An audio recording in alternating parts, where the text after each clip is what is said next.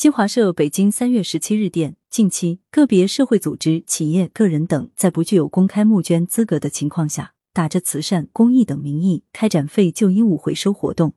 有的还将公众捐赠的旧衣物销售牟利。民政部十七日作出提示，指出这种行为违反了慈善法有关规定，损害了捐赠人的合法权益，影响了慈善事业的形象，应予以禁止。民政部表示。为慈善目的在公共场所设置废旧衣物募捐箱，属于公开募捐活动。根据慈善法的规定，只有具有公开募捐资格的慈善组织才能开展公开募捐活动。同时，具有公开募捐资格的慈善组织开展废旧衣物公开募捐，应当严格按照慈善法及相关法规政策要求制定募捐方案，在募捐活动载体的显著位置。公布本组织名称、公开募捐资格证书、备案的募捐方案、联系方式、募捐信息查询方法，并主动公布公开募捐信息，接受社会监督。民政部提醒社会公众，参加废旧衣物捐赠活动之前，要先核实活动举办方的合法身份和是否具有公开募捐资格。